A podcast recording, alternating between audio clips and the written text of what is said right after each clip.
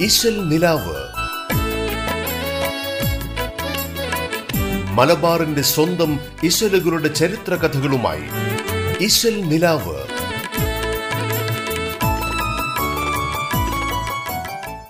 നമസ്കാരം. റേഡിയോ കേരളയുടെ എല്ലാ പ്രിയപ്പെട്ട ശ്രോതാക്കൾക്കും ഇമ്പമൂറുന്ന മാപ്പിളപ്പാട്ട് ഇശലുകൾ നിറഞ്ഞ് ഇശൽ നിലാവിലേക്ക് സ്വാഗതം. മാപ്പിളപ്പാട്ടുകൾക്ക് പിന്നിലെ കഥയും ചരിത്രവും പങ്കുവയ്ക്കാനായി ഇഷൽ നിലാവിൽ നിങ്ങൾക്കൊപ്പമുള്ളത് ഞാൻ ആൻഡ്രിയ. മാപ്പിളപ്പാട്ടുകളിൽ പ്രതിഫലിക്കുന്ന അറബി ഗാന പാരമ്പര്യത്തെക്കുറിച്ചും കേരളീയ നാടോടി വഴക്കങ്ങളെക്കുറിച്ചും ആഴത്തിൽ പഠിക്കാനായി തന്റെ ഗവേഷണത്തിന്റെ തുടക്കകാലം മുതൽ തന്നെ ശ്രമം നടത്തിയിരുന്ന പ്രതിഭയായിരുന്നു മാപ്പിള സാഹിത്യ ചരിത്രകാരനും ഗവേഷകനുമായിരുന്ന ബാലകൃഷ്ണൻ വള്ളിക്കുന്ന്. മാപ്പിളപ്പാട്ടുകളിലെ ഒഴിച്ചുകൂടാനാവാത്ത ഘടകമായ കമ്പി എന്ന ഇശൽ നിയമത്തിന്. മലയാളത്തിലെ ആദ്യാക്ഷര പ്രാസത്തോടല്ല. മറിച്ച് അറബി ഛന്ദശാസ്ത്രത്തിലെ ഖാഫിയയോടാണ് ബന്ധമെന്ന നിരീക്ഷണം ആദ്യമായി ചൂണ്ടിക്കാട്ടിയതും അദ്ദേഹമാണ്. കമ്പി എന്ന ഇശൽ നിയമം പാലിച്ചെഴുതിയ കുറച്ച് വരികൾ പരിചയപ്പെടുത്താം. തെളിവർ നബീകമ്മത്തായ ആദിക്ക ഉമ്മതാൻ തേറിത്തുയിൽ തന്നിൽ കണ്ടാളേകമനാമതാൻ. പളമാം ഹൈറാനക്കിനാവ് കണ്ടങ്കുളർന്നാളേ. പകലിൽ അബ്ബാസൈ വരുത്തി ചേതി മോളിന്താളേ. കുളർമ കനിയൂരിലുള്ള തലവർക്ക് കുല്ലിൽ വലിയ ബലാൽ വരുന്നുണ്ട് ലാശയ്ക്ക്. ശക്കില്ല കണ്ടൻ ഒരു കനവ് മുളലല്ലി. ശാപൊണ്ടോരോട്ടകം ഏറി നിണ്ട് ബത്വഹായിൽ തെളിവർ നബി കമ്മത്തായ ആത്തിക്ക ഉമ്മതാൻ തേറിത്തുയിൽ തന്നിൽ കണ്ടാളേക മനമതാൻ കമ്പി എന്ന ഈ ഇശൽ നിയമത്തോട് വളരെയധികം സാദൃശ്യമുണ്ടെന്ന് കണ്ടെത്തിയ അറബിയിലെ കാഫി എന്ന വൃത്തത്തിൽ പ്രശസ്തനായ അറബി കവി ഹാരീസ് എഴുതിയ ഒരു കവിതയുടെ കുറച്ച് വരികൾ കൂടി ഇനി പാടാം ആദനത്ത് ബിബൈനിഹാസ്മാവൂ رب ساو يمل منه السواء فلايت مستفيل فالالات فإيلات مستفيل فلالات جماعة المدح يا الله بيبنل منك يا الله كرته بفل لله بمولانا كلا അറബി മലയാള കാവ്യ ഗവേഷണ രംഗത്തേക്കുള്ള ബാലകൃഷ്ണൻ വള്ളിക്കുന്നിന്റെ കടന്നുവരവ് ഈ മേഖലയിലെ പാരമ്പര്യ വഴികളെ പൊളിച്ചെഴുതാൻ പോന്നതായിരുന്നു അത്തരം അന്വേഷണങ്ങളിൽ വ്യാപൃതനാവുന്നതിനും മുൻപ് തന്നെ സാഹിത്യ മേഖലയിൽ ചില ചുവടുവെപ്പുകൾ കൂടി അദ്ദേഹം നടത്തിയിരുന്നു പല ആനുകാലികങ്ങളിലും കവിതകളും ലേഖനങ്ങളും ഒക്കെ എഴുതിയായിരുന്നു തുടക്കം. ബാലകൃഷ്ണൻ വള്ളിക്കുന്നിന്റെ ആദ്യത്തെ രചന പ്രസിദ്ധീകരിച്ചത് ആയിരത്തി തൊള്ളായിരത്തി അൻപത്തിനാലിലാണ് വളരെ അവിചാരിതമായിട്ട് ബിരുദ പഠനകാലത്താണ് അദ്ദേഹം മാപ്പിള പാട്ടുകളുമായി പരിചയപ്പെടുന്നത്. ബദറുൽ മുനീർ ഹുസനുൽ ജമാലിലെ ഒരു ഭാഗം ബിരുദത്തിന്റെ പാഠ്യപദ്ധതിയിലുണ്ടായിരുന്നു. അതിന്റെ ഇശൽഘടനയും ഭാഷാരീതിയുമൊക്കെ ഒട്ടും പരിചയമില്ലാതെ തോന്നിയതിനാൽ അത് മനസ്സിലാക്കാൻ സഹായിക്കുന്ന ഒരു ഗ്രന്ഥം അദ്ദേഹത്തിന് ആവശ്യമായി വന്നു. അതിനെപ്പറ്റി അന്വേഷിച്ചപ്പോഴാണ് മാപ്പിള സാഹിത്യ മേഖലയിലെ അത്തരം ഗ്രന്ഥങ്ങളുടെ അഭാവത്തെക്കുറിച്ച് ബാലകൃഷ്ണൻ വള്ളിക്കുന്ന് മനസ്സിലാക്കിയത്. പിന്നീട് ചില അറബി ഭാഷാ പണ്ഡിതന്മാരുമായുള്ള സൗഹൃദം അദ്ദേഹത്തെ പുതിയൊരു ഗവേഷണ മേഖലയിലേക്ക് കടന്നു ചെല്ലാൻ പ്രേരിപ്പിക്കുകയും ചെയ്തു.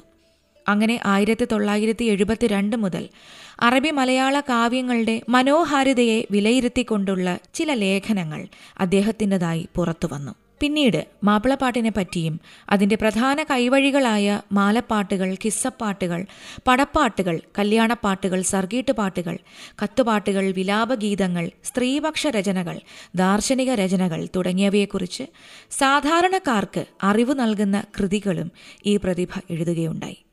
മാത്രമല്ല വൈദ്യർ കൃതികൾക്ക് മലയാള ഭാഷയിലുണ്ടായ ഏറ്റവും മികച്ച പഠനങ്ങളിലൊന്ന് ബാലകൃഷ്ണൻ വള്ളിക്കുന്നിന്റെ പേരിലുള്ളതാണ്. ഇശൽ നിലാവിലൂടെ ഇനി എം എ ഗഫൂറും സിബല്ല സദാനന്ദനും ചേർന്ന് പാടിയ ഒരു പാട്ട് കേൾക്കാം.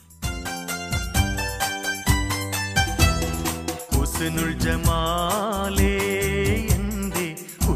ജമാലേ കിനാവിലാടി പാടിയെന്നും വരുന്ന വരുന്ന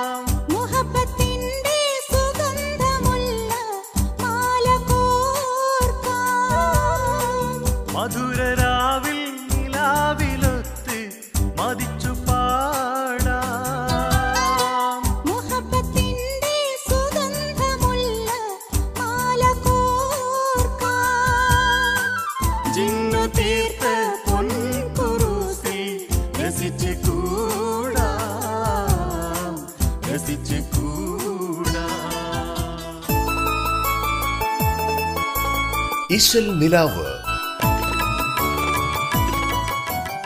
ഇശൽ നിലാവിൽ ഇനി എത്തുന്നത് വാരിയംകുന്നിനെ പറ്റിയുള്ള ഒരു സ്മൃതിഗാനമാണ്. കുഞ്ഞഹമ്മദ് ഹാജിയുടെ ദേശീയ ബോധമാണ് ഇരുപതാമത്തെ വയസ്സിൽ തന്നെ മലബാർ മാപ്പിള സമരത്തിന്റെ നേതൃനിരയിലേക്ക് അദ്ദേഹത്തെ എത്തിച്ചത്. ആരെയും വിസ്മയിപ്പിക്കുന്ന യുദ്ധ നൈപുണ്യവും മറ്റാരിലും കാണാത്ത ഭരണപാടവവും കൊണ്ട് ഖിലാഫത്ത് പ്രസ്ഥാനത്തെ മുന്നിൽ നിന്ന് നയിക്കാൻ അദ്ദേഹത്തിന് കഴിഞ്ഞു. അതുകൊണ്ട് തന്നെ ആറ് മാസത്തോളം കുഞ്ഞഹമ്മദ് ഹാജിയുടെ ഭരണം നീണ്ടു നിൽക്കുകയും ചെയ്തു.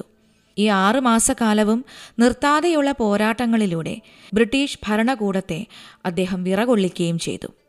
ഇതിനിടെ ഹജ്ജ് യാത്ര നടത്തിയ കുഞ്ഞഹമ്മദ് ബോംബെയിലെത്തുകയും ഹിന്ദി ഉറുദു ഇംഗ്ലീഷ് എന്നീ ഭാഷകൾ പഠിക്കുകയും ചെയ്തു. ബ്രിട്ടീഷ് ഭരണം അവസാനിപ്പിക്കാൻ വാളെടുത്ത് പ്രതികരിക്കുന്നതിനേക്കാൾ നല്ലത് സമാധാനത്തിന്റെ മാർഗമാണെന്ന് ആ ഹജ്ജ് യാത്രയിലൂടെ അദ്ദേഹത്തിന് ബോധ്യമായി. എന്നാൽ ആയിരത്തി എണ്ണൂറ്റി തൊണ്ണൂറ്റിനാലിലെ മണ്ണാർക്കാട് കർഷക ലഹള കുഞ്ഞഹമ്മദ് ഹാജിയുടെ ജീവിതം മറ്റൊരു വഴിയിലേക്ക് തിരിച്ചുവിട്ടു. പിതാവിന്റെ വേർപാടും നാടുകടത്തലും കുട്ടിക്കാലം മുതൽ തന്നെ കുഞ്ഞഹമ്മദിനുണ്ടായിരുന്ന സാമ്രാജ്യത്വ വിരോധം ഇരട്ടിപ്പിക്കാനും പരസ്യമായി അവർക്കെതിരെ രംഗത്തിറങ്ങാനും അദ്ദേഹത്തിന് പ്രചോദനമായി തീർന്നു. എന്നാൽ ഇതിനിടയിൽ അദ്ദേഹം വീണ്ടും മക്കയിലേക്ക് ഹജ്ജിന് യാത്രയായി. മൂന്ന് വർഷത്തോളം അവിടെ താമസിച്ചതിന് ശേഷമാണ് തിരികെ നാട്ടിലേക്ക് കുഞ്ഞഹമ്മദ് എത്തുന്നത്. ഇതിനിടെ അറബി ഭാഷയിൽ വളരെ നല്ല രീതിയിൽ തന്നെ കുഞ്ഞഹമ്മദ് ഹാജി പരിജ്ഞാനം നേടുകയും ചെയ്തു. അക്കാലത്ത് പത്ത് കാളവണ്ടികൾ ഉണ്ടായിരുന്ന ഹാജി അതിസമ്പന്നൻ കൂടിയായിരുന്നു. ഏറനാട്ടിലേക്കും തിരിച്ചും ചരക്കുകളൊക്കെ കൈമാറി ആ നാട്ടിലെ അറിയപ്പെടുന്ന ഒരു പണക്കാരനായതുകൊണ്ട് തന്നെ ബോംബെയിൽ നിന്നും ലഭിച്ച ലോകപരിചയവും ഭാഷാ പരിജ്ഞാനവുമൊക്കെ കുഞ്ഞഹമ്മദ് ഹാജിയെ അന്നത്തെ സമൂഹത്തിലെ ഒരു നേതാവായി വളർത്തുകയും ചെയ്തു. ഇത് മനസ്സിലാക്കിയ അന്നത്തെ ഭരണകൂടം. അദ്ദേഹത്തിന് സ്ഥാനമാനങ്ങളും കൂടുതൽ ധനം സമ്പാദിക്കാനുള്ള മാർഗങ്ങളുമൊക്കെ നൽകി പാട്ടിലാക്കാനുള്ള ശ്രമങ്ങളൊക്കെ നടത്തിയെങ്കിലും തന്റെ മുന്നിൽ ഈ നാടിന്റെ സ്വാതന്ത്ര്യമല്ലാതെ മറ്റൊന്നുമില്ലെന്ന് പ്രഖ്യാപിച്ചുകൊണ്ട് അദ്ദേഹം സമരരംഗത്ത് ഉറച്ചു നിൽക്കുക തന്നെ ചെയ്തു. ഷഹീദ് വാര്യം കുന്നൻ എന്ന ഈ ഗാനം പാടിയിരിക്കുന്നത് സമീർ ബിൻസിയും ഇമാം മജ്ബൂറും ചേർന്നാണ്. ഷഫീഖ് പരപ്പുമ്മലാണ് ഗാനരചന നിർവഹിച്ചിരിക്കുന്നത്. അമീൻ യാസർ സംഗീത സംവിധാനം നിർവഹിച്ചിരിക്കുന്നു. വമ്പുറ്റൊരു ചരിതം തീർത്ത ഷുജാത്തുള്ളൊരു നേതാവ്. വമ്പൻ അവർ ശൂരതയുള്ളവർ ശുഹ്റത്തേറും സുൽത്താന്. വമ്പുറ്റൊരു ചരിതം തീർത്ത ഷുജാത്തുള്ളൊരു നേതാവ്. വമ്പൻ അവർ ശൂരതയുള്ളവർ ശുഹ്റത്തേറും സുൽത്താന്.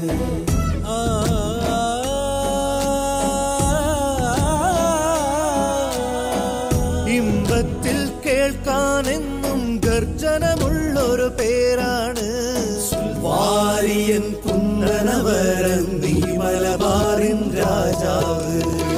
വമ്പുറ്റൊരു ചരിതം തീർത്ത ശുചാത്തുള്ളൊരു നേതാവ്. വമ്പൻ അവർ ശൂരതയുള്ളവർ ശുഹ്റത്തേറും സുൽത്താന്.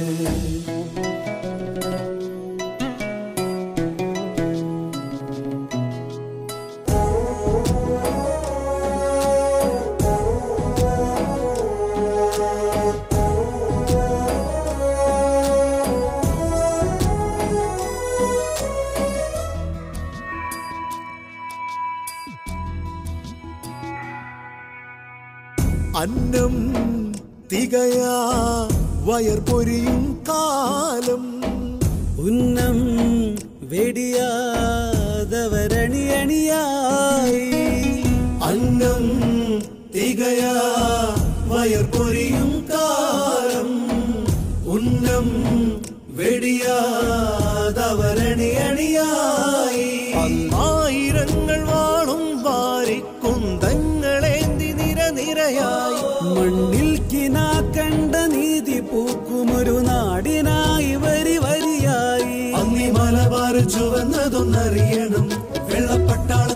പുകച്ചതും പറയണം. തോക്കും പീരങ്കിക്കും മുൻപിൽ മുട്ടുമടക്കാതുള്ളൊരു ധീര ശഹീദേ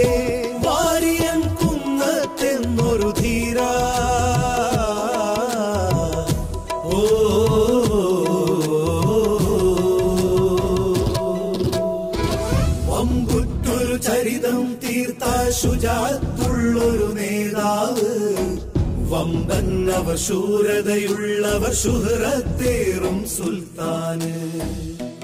ഇശൽ നിലാവിൽ ഇനിയൊരു ചെറിയ ഇടവേള. ഇശൽ നിലാവ്. മലബാറിന്റെ സ്വന്തം ഇശലുകളുടെ ചരിത്ര കഥകളുമായി ഇശൽ നിലാവ്.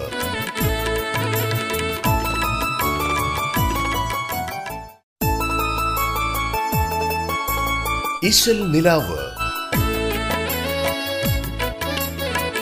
മലബാറിന്റെ സ്വന്തം ഇശലുകളുടെ ചരിത്ര കഥകളുമായി നിലാവ്.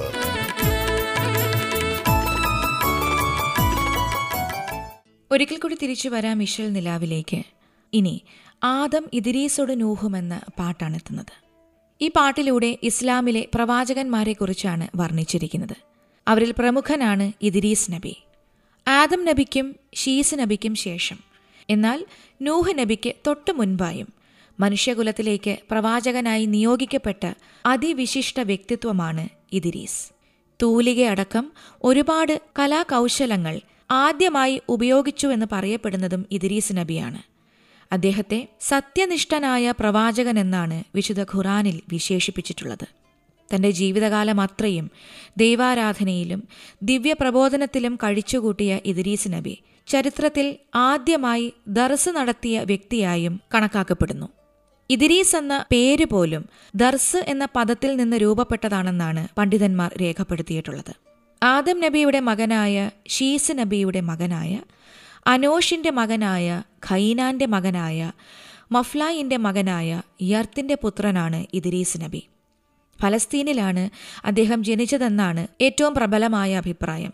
എന്നാൽ അദ്ദേഹത്തിന്റെ ജനനം ഈജിപ്തിലാണെന്നും അതല്ല ബാബിലോണിയയിലാണെന്നും ഒക്കെയുള്ള അഭിപ്രായവും നിലനിൽക്കുന്നുണ്ട്. ഇദ്രീസ് നബിയുടെ പിതൃവര്യനായിരുന്ന മഹ്ലയിൻ വളരെ വിദഗ്ധനായ ഒരു ഭരണാധികാരിയായിരുന്നു. ഏഴ് വൻകരകൾ അധീനപ്പെടുത്തി അവിടുത്തെ മരങ്ങളൊക്കെ മുറിച്ച് ഉപയോഗപ്പെടുത്തിയെന്നും പട്ടണങ്ങളും കോട്ടകളും അദ്ദേഹം നിർമ്മിച്ചുവെന്നും ചരിത്രത്തിൽ പറയുന്നുണ്ട്. അദ്ദേഹത്തിന്റെ മരണശേഷം മകനായ യാർത്തും പിതാവിന്റെ പാതയിൽ ശോഭിച്ചെങ്കിലും അദ്ദേഹത്തിന്റെ മകനായ ഇദിരീസിന് വിജ്ഞാന മേഖലയിലായിരുന്നു കൂടുതൽ താൽപ്പര്യം ആയോധന മേഖലയിലും മറ്റ് ഉപജീവന മാർഗങ്ങളിലുമൊക്കെയായിരുന്നു ഇദ്രീസ് നബിക്ക് കുട്ടിക്കാലം മുതൽ തന്നെ വലിയ താൽപ്പര്യമുണ്ടായിരുന്നത് അതിനോടൊപ്പം തന്നെ അറിവ് സമ്പാദിക്കാനും അത് മറ്റുള്ളവർക്ക് പകർന്നു നൽകാനും അദ്ദേഹത്തിന് വലിയ ആഗ്രഹമുണ്ടായിരുന്നു. അങ്ങനെ നൂറ്റിയഞ്ചാം വയസ്സിലാണ് ഇദ്രീസ് നബിക്ക് പ്രവാചകത്വം ലഭിച്ചതെന്നാണ് പറയപ്പെടുന്നത്.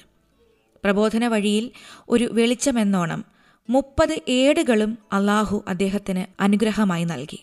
തന്റെ മുൻഗാമികളായ ആദം നബിക്കും ഷീസ് നബിക്കും അവതീർണമായ വിശുദ്ധ ഏടുകൾ ഹൃദസ്ഥമാക്കിയിരുന്ന ഇദ്രീസ് നബി ആ സന്ദേശങ്ങളൊക്കെ തന്നെ സമൂഹത്തിൽ പ്രചരിപ്പിക്കുകയും ചെയ്തു. അക്രമികളും വിഗ്രഹങ്ങളെ ആരാധിക്കുന്നതുമായിരുന്ന ഖാബീൽ സന്തതികളെ ഒരുപാട് കാലം തന്റെ സ്വതസിദ്ധമായ പ്രബോധന മികവുകൊണ്ട് അദ്ദേഹം സത്യത്തിലേക്ക് കൂട്ടിക്കൊണ്ടുവരുവാൻ ശ്രമിച്ചെങ്കിലും അതൊന്നും തന്നെ ഫലം കണ്ടില്ല. ഒടുവിൽ അവരെ യുദ്ധം ചെയ്ത് കീഴടക്കാനും അങ്ങനെ ആ സമൂഹത്തിൽ സത്യമതത്തിന്റെ വേരുറപ്പിക്കാനും ഇദ്രീസ് നബിക്കായി. വളരെ അസാധാരണമായ ജീവിതം നയിച്ച അതിശ്രേഷ്ഠനായ ഒരു വ്യക്തി കൂടിയായിരുന്നു ഇദ്രീസ് പ്രവാചകൻ.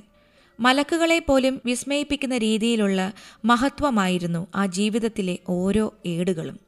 അക്കാലത്ത് ജീവിച്ച എല്ലാവരുടെയും സൽക്കർമ്മങ്ങൾ ഒരുമിച്ച് കൂട്ടിയാലും ഇദ്രീസ് നബിയുടെ കർമ്മത്തോളം എത്തില്ലെന്ന് വഹബിൻ ബിൻ മുനഹബ് എന്ന സ്വഹാബി പറഞ്ഞത് ഇവിടെ ഓർക്കേണ്ടിയിരിക്കുന്നു.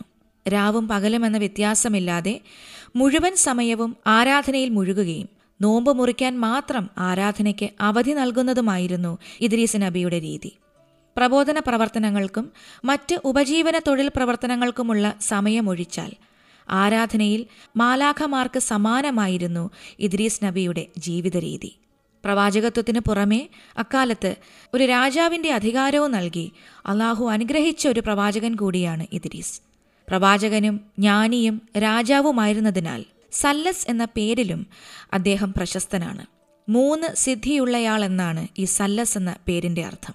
എന്നാൽ അധികാരത്തിന്റെ അഹങ്കാരമോ സ്ഥാനമാനങ്ങളുടെ ഗർവോ ഒന്നും തന്നെ അദ്ദേഹത്തിന്റെ ജീവിതത്തെ ഒട്ടും സ്വാധീനിച്ചില്ല.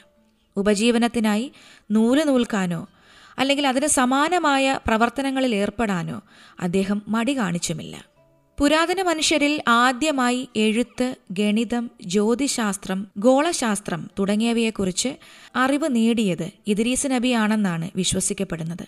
ആദ്യമായി അളവ് തൂക്കുന്ന ഉപകരണം ഉണ്ടാക്കിയതും അള്ളാഹുവിന്റെ മാർഗത്തിൽ പോരാടിയതും പേന കൊണ്ടെഴുതിയതും ഗോളശാസ്ത്രം അഭ്യസിച്ചതും തോൽ വസ്ത്രം ധരിച്ചിരുന്ന മനുഷ്യരിൽ ആദ്യമായി പരുത്തി വസ്ത്രം ധരിച്ചതും വസ്ത്രം നെയ്തെടുത്തതും ഇദ്രീസ് നബിയാണ്. അതിപുരാതന കാലത്ത് ജീവിച്ചിരുന്നതുകൊണ്ട് തന്നെ പ്രവാചകനെക്കുറിച്ച് വളരെ പരിമിതമായ കാര്യങ്ങളാണ് ലഭ്യമായിട്ടുള്ളത്. എങ്കിലും ലഭിച്ചിരിക്കുന്ന പ്രമാണങ്ങളുടെ ബലത്തിൽ ആർക്കും ഏറെ പ്രചോദനം നൽകുന്നതാണ് ഇദ്രീസ് നബിയുടെ ജീവിതചരിത്രം. ഏറ്റവും അവസാനം സ്വർഗത്തിലേക്ക് അള്ളാഹു ഇദ്രീസ് നബിയെ ഉയർത്തിയെന്നും നബി ഇപ്പോഴും ജീവിച്ചിരിപ്പുണ്ടെന്നുമാണ് ഏറ്റവും പ്രബലമായ വിശ്വാസം. ഇഷൽ നിലാവിലൂടെ ഇനി ആദം ഇദ്രീസുടെ നൂഹും എന്ന പാട്ട് കേൾക്കാം.